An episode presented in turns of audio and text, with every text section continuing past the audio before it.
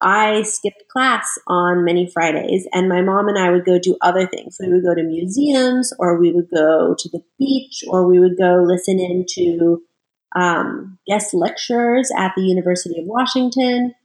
And we kind of did things outside of school. And so I think I always felt like like school was okay, but it wasn't like I was so involved in it. I was always a little bit on the outskirts. That was Maya Bittner talking about the importance of balancing formal education with real life experiences from a young age. Maya is the co founder of Pinch and was previously the co founder and chief technology officer of Rocksbox. She's super passionate about early stage startups and empowering women in tech, and Maya runs a brunch meetup called Series XX, which is really interesting and it connects female investors, founders, and engineers. I think Maya has a really interesting journey and also has a lot of advice for those of you who want to know how to best find, access, and create opportunities for yourself. So let's get into it thanks for joining me again, Maya. I really appreciate having you on and really excited for the conversation we're going to have today. Yeah, excited to chat. Awesome. Um, so I just want to start off by asking to set a bit of context um, what sort of work you're into and what sort of stuff you're doing right now. So, right now, I'm the co founder of Pinch, and Pinch is trying to help bring millennials better access to credit and better access to products. So what we saw, I've started with my co-founder, and we are obsessed with the new sharing economy where you're renting all kinds of things, right? So San Francisco right now is infiltrated with rental scooters, like Razor scooters. Um, and we also we don't own cars, right? So we rent cars, we rent Vespas, we rent furniture for our office, and we're we love this access over ownership idea. And so it's really fun, but the bad part about that is that if you rent everything instead of using credit to buy it, you don't have a good credit score. Mm. And then you can't get affordable loans. And so that's kind of what we're working on at Pinch is we've got this big meaty problem and we're trying to solve it so that millennials aren't misjudged by the credit yeah. bureaus because they have different lifestyles. Yeah, for sure. I think it's really relevant. Um, particularly looking at the way things are moving um, into a bit more of a shared economy with things like you know Air, Uber, Airbnb, um, those sort of stuff, where we're starting to move towards um, a different way of consuming products and services. Um, and I think what you're trying to bring to bring to the game essentially is really relevant for the way things are headed. So yeah, it's really exciting to see what you're what you're working on. Um, but what I kind of want to break down by talking to you is sort of what got you to where you are um, today and the process behind how you've ended up starting up um, Pinch. So, as a starting point, why don't we just talk about um, you know where you grew up and what your childhood experience might have been like? Yeah, so I grew up in very rural Washington State, and I think the most relevant part of my childhood was you know, we really, we got internet access when I was probably eight or nine. And yeah. so I was kind of just growing up, you know, we had dial up internet. Um, it was very new. It was very exciting. And what I became obsessed with was selling things on eBay. And the cool things about selling things on eBay was it really showed me the power of the internet to make money. And particularly, right, I was like a 10 year old child um, and I was selling like really rinky dink stuff on eBay. I was selling like toys and uh, video games and just books, random things. I was most of the things I sold were like fifteen dollars. Yeah, so it wasn't a crazy operation, but I got money for something I did on the computer, and it just felt like this magical experience. And early eBay was very community driven, um, so it was really fun, and that was definitely what got me hooked. Yeah, definitely.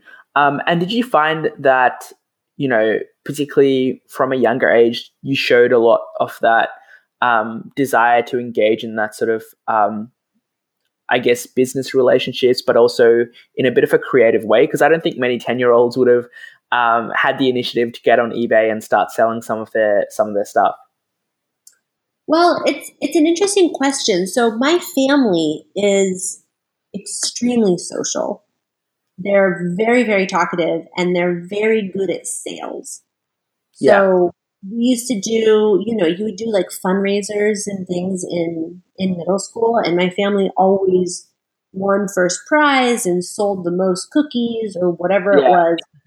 Um so it was always like that. But then within my family, I was the nerdy, weird one. I was the antisocial one who couldn't talk to people and wasn't as good at selling things. Hmm. So I had kind of grown up like watching how sales worked on this interpersonal level and having all of this experience with people who were really good at creating these business relationships. Yeah. Um, I was the one on the computer in the corner and kind of like I had to sell mediated through the internet because I wasn't good enough to sell face to face. So that was kind of like the context I had growing up, which was yeah. kind of fun. Not like I was better at selling than than everyone else. It's like I was worse, and that's why I was on the computer. Yeah, no, that makes sense, and it's interesting as well to see how you sort of came up with that alternative to embrace your skill set um, from that young age and use it in a way that otherwise you might not have been able to engage in. Right. And it just so turned out that having computer skills turns out to be very valuable at this time in history. Um, mm. But it's really lucky. And I was really kind of using it as a crutch so that I didn't have to talk to people as much. Yeah, definitely. And did you find yourself, um, you know, when you were 10 or even when you were younger or older, having sort of conflicting interests to what the rest of your family and sort of inner circle had? I did. And, you know, like I said, I grew up in rural Washington state. I grew up in unincorporated territory. And always from a very young age, everyone knew they were like, you know, Maya, she likes cities and she's going to live in a city. Yeah. I love cities and I loved how there was so much going on and there were so many people and they were pushing things forward. And I felt kind of alienated mm. living, you know, on 50 acres in the middle of the forest uh, and so I was always very excited about cities. And, you know, in some ways, I'm glad I didn't grow up in a city because I wonder if it would have been so stimulating that I wouldn't have had to find entertainment in computers and other things. But yeah, I live in San Francisco now and I have for a long time. And I definitely love living here. Yeah. And it's interesting you say that now because I think, um, obviously, across the world in a lot of areas, um, we're living in very stimulated worlds, um, both virtual and real. Um, and so it's interesting to think about what sort of impact that might be having on people growing up. Have you given much to- thought to the impact of um, having these really stimulating environments from a really young age? You know, I I haven't really. I I do think so. When I was growing up, we um, we didn't really have TV, so we didn't have cable TV.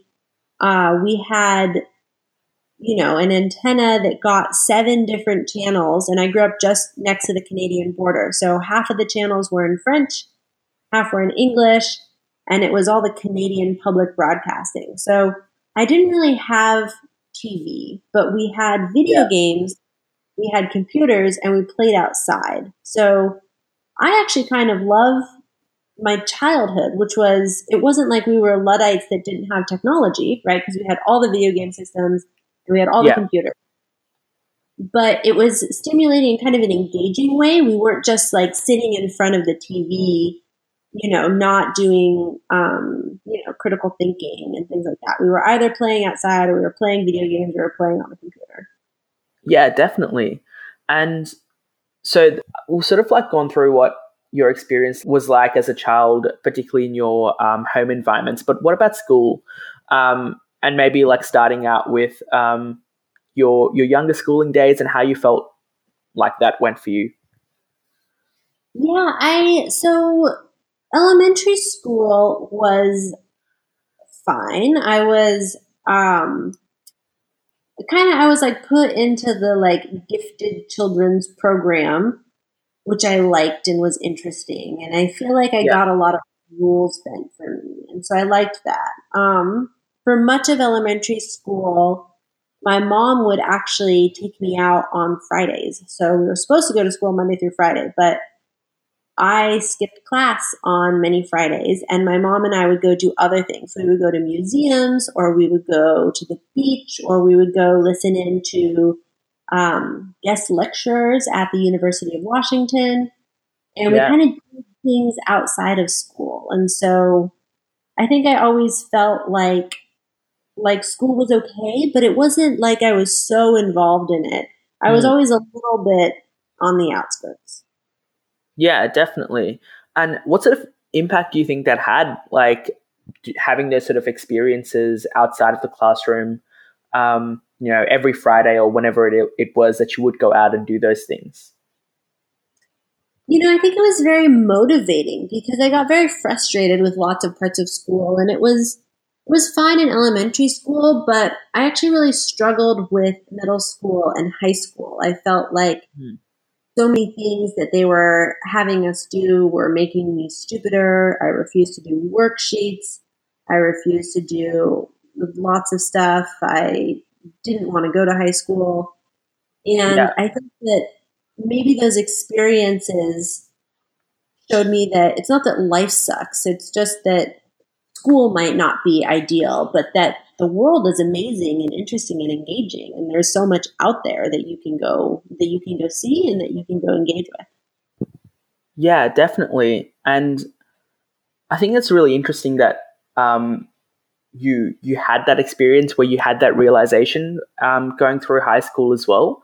Because um, I know that a lot of us do get sucked into and do get so invested in um, you know, getting those great grades and getting that um, into that perfect college that you want to, um, that we kind of forget about how important it is to just go out and experience the world as well. Right. And it's school is fine, but it just needs to be contextualized, I think, as a part of your life. It's not all there is to life. Yeah. Yeah, exactly. Um, yeah. And in terms of um, again, just like playing on the time you had in high school, um, what was going through your mind in terms of um, where you were going to next? So, like maybe in your later high school years or even in your earlier high school years, um, did you have an idea that you were going to end up doing what you were? You know, I didn't, though in retrospect, it seems really obvious. But yeah. when I was in high school, um, you know, I was still so I was still selling things on eBay, and I was actually doing that at a much bigger scale. I was selling things on consignment for other people, as well as hunting them down at garage sales and at businesses that were going out of business. Mm. And I really felt that, you know, that I could the pace that I could learn things at was so quick on my own and so I really wanted to work. I was just really excited about working because I thought that I would learn so much. And I kind of thought it, it didn't even matter what I did for work. Yeah. I wanted to work in a bakery. I wanted to work as a landscaper. I wanted to work as a mailman. Just kind of have those variety of experiences. And I knew that no matter what it was, it would be new and I would, learn, I would learn a lot. So that's what I was focused on for a long time. Yeah, for sure. And in terms of, as you mentioned, you know, you you were feeling that you know high school wasn't really doing it for you. Um, the stuff that you were learning wasn't really enlightening you um, in the way that it should. How did you sort of deal with your conflicting experience as opposed to, um, you know, what the status quo was in terms of um, everyone just sort of doing what they had to? Yeah, I mean, it was it was terrible. So I did a couple of different things. Um, I think the most interesting thing that I did is with some teachers, I made a deal with them at the beginning of the year. So I would say, you know, I don't, I'm not really excited about doing the class and the participation grade, and I refuse to do worksheets. But I would say if I get every question right on the final exam, then I get an A in the class. And if I don't get every question right, then I get an F. And yeah. so this is the risky bet. And, and most of my teachers took it. uh, they were happy to do that and abandon the sort of rubric that was like your grade is composed of 20% homework and 20% class Yeah. participation. I was like, look, let's just do the final exam. Yeah. And so I did that for some, and then I didn't go to very much class. Um, I was often in detention, actually, not for any good reason, but my school, it you automatically got the detention um, for every three tardies you had, yeah. and we had four classes a day, and so I would usually be late to or miss all of them. And then I had detention every day, so that was kind of a drag. Yeah, definitely. And how were you using your time that you weren't going to class for? So a lot of it was on eBay. Some of it was on different websites. So uh, I was very enthusiastic about Flickr in the very early days of Flickr. So before Flickr was launched, uh, the team was actually working on a project called Game Never Ending, which Mhm. was this very amorphous game um, that really revolved around photo sharing, and that's where the idea for Flickr came from. And so, very interested in Game Never Ending. Um, I was very interested in there was a website called Metafilter and Ask Metafilter, which was like a forum site and a Q&A site from way back in the day. I mean, this was like 2002, 2003. Um, and I just spent a lot of time online. Yeah, for sure. And like moving on from uh, your high school days, which I, I get the feeling that you kind of were excited to um, get high school over and done with and then move on to, you know, whatever else the world had in terms of opportunities for you. Um, what were your next steps? Like, where did you go after that? So I didn't want to go to college Yeah. because I was like, look, I looked at formal education. I think it's broken. Um, I think I can learn more on my own. I wanted to, you know, have those jobs in a bakery or things like that. Yeah, for sure. But then I was worried that if I didn't go to college, that people would think that I wasn't smart. Mm. And so my plan, which made sense to a 17 year old, was I was going to apply to Harvard, Stanford, and MIT. And then I wasn't going to go to any of them. I was just going to get accepted to these schools. And then I was going to go work in a bakery or whatever. Yeah. So this was my plan, and I don't know if you know, but uh, of course, when you're applying to colleges, you get all of these glossy brochures in the mail with college students sitting on the lawn and, and things Yeah. like that, inundated. And so one day I got a pamphlet in the mail, but it looked very different from all the other pamphlets. So it was shipped inside of an electrostatic bag, like the bag that computer parts are shipped in Yeah, okay. And you open up this bag and then inside of it there was instead of being a glossy brochure it was this like crinkled kraft paper that had duct tape and coffee stains on it. And on the cover it said what's the one thing cooler than getting into harvard stanford and mit and i was like how do they know my plan right? Like that's crazy. Yeah. Open it up to see what the answer is. And it says turning them all down to help build the Olin College of Engineering. And it said, Olin College, we think that education is broken, and so we're trying to fix it.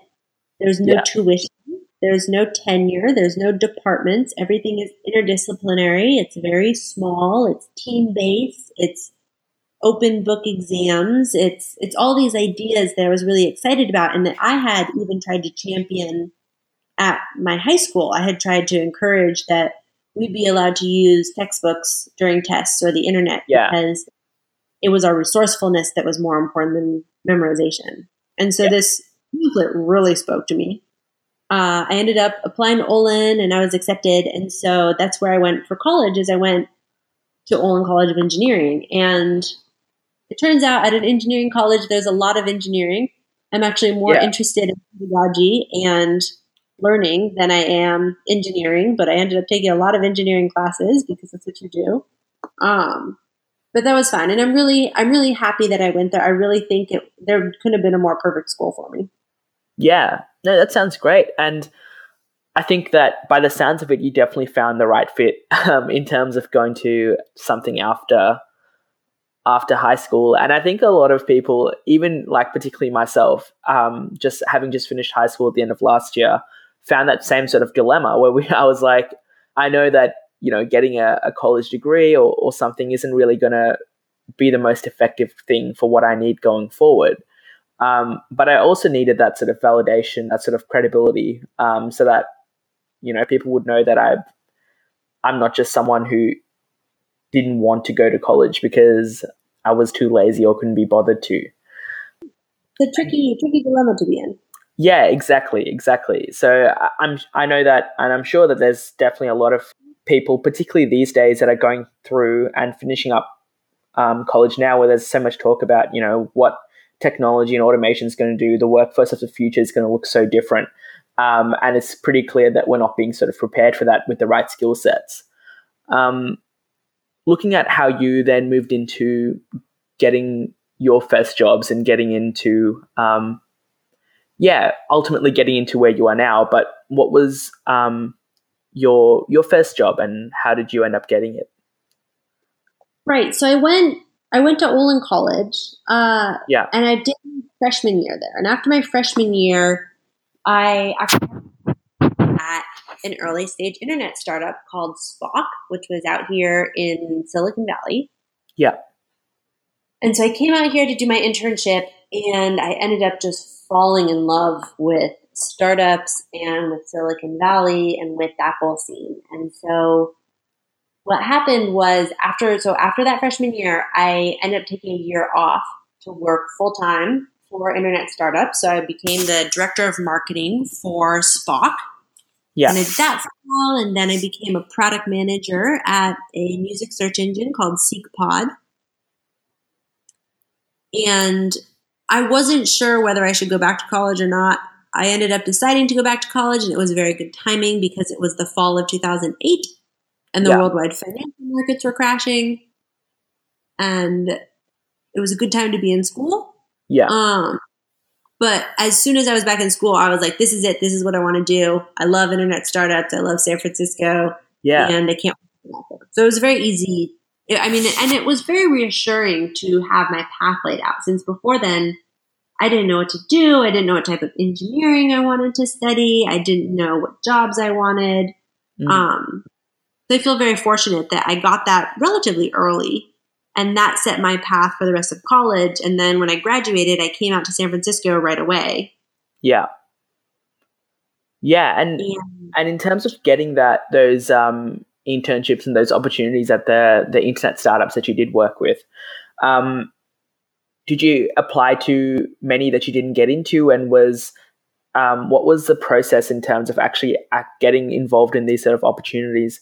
I think a lot of people um, go through the, at least in Australia, I know, go through formalized pathways of getting internships um, with really big firms and really big companies. And there can be a, a lot of lost value in those experiences because you don't really get the attention or the experience that is most valuable. Um, whereas for me as well, I recently had an internship at a startup um, in Melbourne, and it was great because it was such a small team, um, and you got to really interact with everyone and really get um, your hands dirty with um, the important work. But yeah, what right. was your experience in terms of yeah searching searching for the internships and searching for those sort of jobs, but then also what sort of value came out of that? Yeah. Um, so I I definitely had a ton of responsibility, which was amazing. So yeah. I applied to a bunch of internships. Um, I think Spock was the only internship that I was accepted to. Yeah. And I had the summer internship and I had so much responsibility. And so that was really motivating to me. Mm. Um, I was looking at the number of signups for the website and being responsible for that. And I just wanted to work harder than I had ever wanted before. You know, I was I love seeing the impact that my work had had, right? The better ideas yeah. I had and the harder I worked, the more signups we got. While at school, it's like, well, the harder you work, you know, you get a better grade. But I was like, this doesn't matter at all. Why would I bother to do this? Yeah. And it just didn't feel like it had an impact. So exactly, yeah. I love that. And what ended up happening is so I had all this responsibility. And at the end of the summer, my boss was the director of marketing, and she was going to uh, business school starting in the fall. And I was supposed to go back to school that fall. And one of the co founders said, Maya, I'm losing my director of marketing. Can you please hire a new director of marketing for me? Yeah. And I said, sure thing. Like, what do they need to be able to do? And he said, well, they need to be able to do everything that you can do. And I said, okay. I said, well, you know, I can do everything that I can do. And he said, yeah, but you're going back to school. And I said, you know, I don't have to. Yeah. And so that's how I became the director of marketing at Spock. Yeah. And was this, that's really, that's a really interesting um, story of how you actually got into it. Um, were, how, how far along um, in terms of experience and um, qualifications did you have when you were um, offered that sort of position? So I had been working there as an intern for about three months. Yeah. But otherwise, I didn't really have any real qualifications. You know, my only other jobs had been teaching snowboarding and being a soccer referee. Yeah. And so I never had professional jobs before. Um, I did have all this experience selling things on eBay and making websites for fun and things like that. So I had some relevant experience. I had a year of college. Um, but I wasn't, I didn't really have any professional experience at this point. Yeah, for sure. And I think the important thing to note there is um, that, as, as you said, um, the co founder asked you to go out and hire someone. And if you were to apply for that job as someone who had never worked there and had that three month experience, even if you've had um, experience working somewhere else, you probably wouldn't have got the role of being the director of marketing. I would assume. Um, I think it was mm-hmm. actually the experience of being able to interact and for them to understand how you as a person best fit in with the startup and with the people there um, that carried a lot more value than the experience you had. Well, exactly. And, you know, that's what I did for the next job too. So the next job, it was a music search engine and it was really kind of the hot startup at the time. And so I really, really wanted to work there. Yeah. And I that. I said, look, I was like, I would love to come work for you.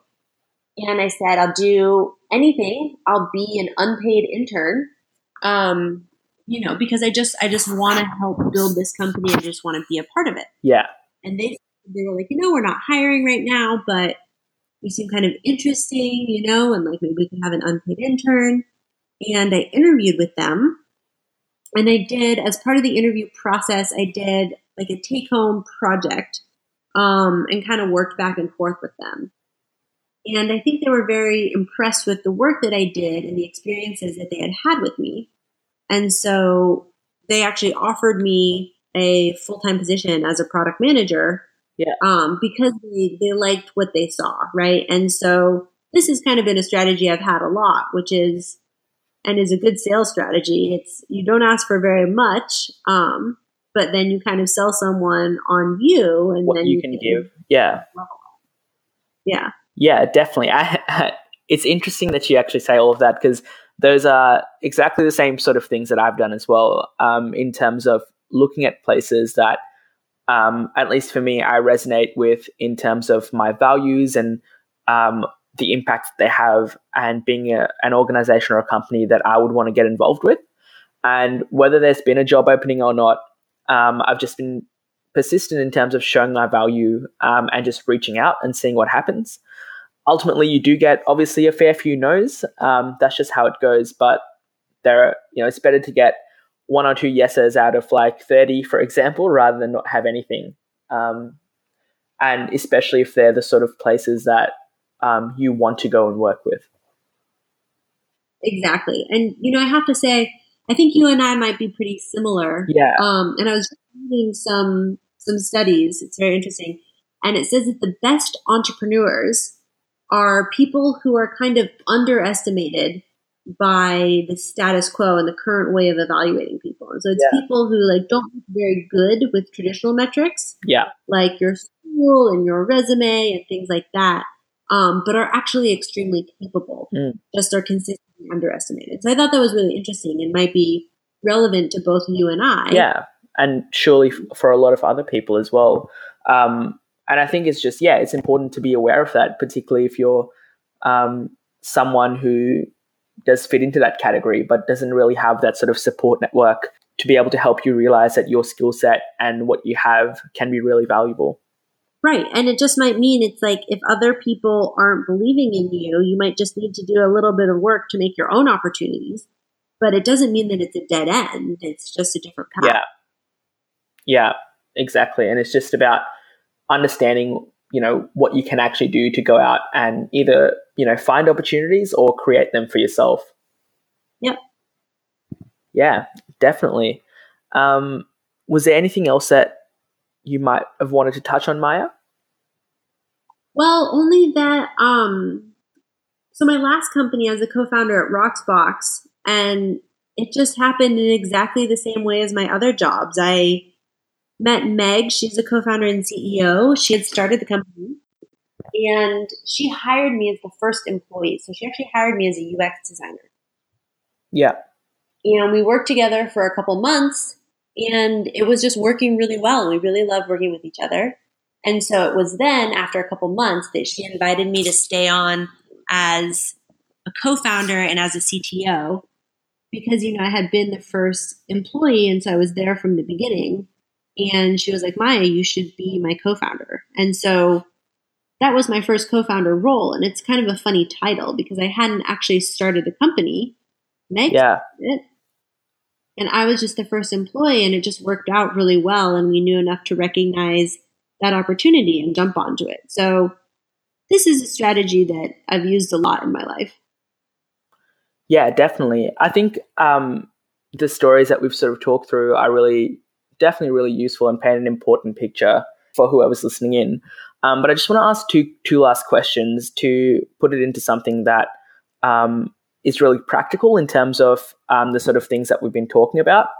So, first of all, is that you know if someone is pretty clear on what their passions are and what their purpose is, but has got no experience um, working in those areas um, in terms of experience that would be recognized by a company or an organization, what sort of things can they do to either get involved with a company they really want to, or maybe even start something uh, up themselves?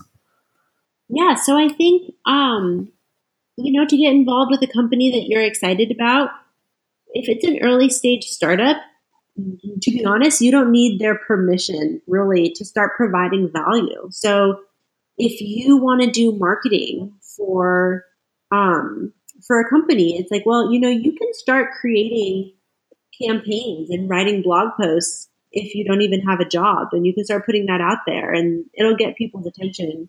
And they'll yeah. start noticing the work that you're doing and the traffic that you're bringing and that'll be an advantage. Um, and you know if you are a web developer you can like build tools off their website. You know like there's ways to to prove that you're an interesting person who can create things of value yeah um, even before you get an interview yeah definitely and then my advice for starting your own company is honestly just to just do it. You know, it's like there's no barrier. Like the way that you start a company is you just say, "Hi, I'm Maya, and I'm starting a company," um, and that's all there is to it. And I think people get a little bit intimidated at the barrier or some sort of perceived bar, and it's like you just run forward and do it. Yeah, for sure. I like that. I think, um, yeah, it sort of just ties together the sort of things that we've been talking through in a, in a really practical way. Um, and the very last thing that I wanted to ask that I think will be really useful for those of us listening in is if you're someone who isn't clear on what you want um, in terms of like, you know, what you really care about, the impact that you want to have, and what you might want to work in, what are some ways that you can actually go about trying to figure that out? Yeah, I think you can just try lots of things. I think it can be very hard to predict in advance. Yeah. And like I said, I was lucky that I kind of found it pretty early. But it's one of those things that I think you you can't sit and pontificate and figure it out. I think you just need to try stuff and when you find something that really resonates with you and that you're excited about working on, you're going to know it. Yeah, for sure. That sounds awesome. And yeah, I really want to thank you for having this sort of conversation with me. I know that I definitely learned a lot um, from yeah bouncing you know stories and ideas off each other, and yeah just learning from your experiences as well. So I really appreciate you coming on. This was cool. I never get to talk about my childhood, so thanks so much for all the conversation. Yeah, not a problem at all. Thank you. Hey guys, thank you so much for listening in. I do want to ask you to please leave a review for this podcast. Um, one, it really helps with being more visible on people's feeds and whatever podcasting apps they use so more people can benefit from the discussions we have. And also, let me know what you think, like whether the stuff that we talk about is actually helping you, and if there's any other topics you want to hear about or any sort of people you want to hear from. Thanks for listening and hope you guys have a good week ahead.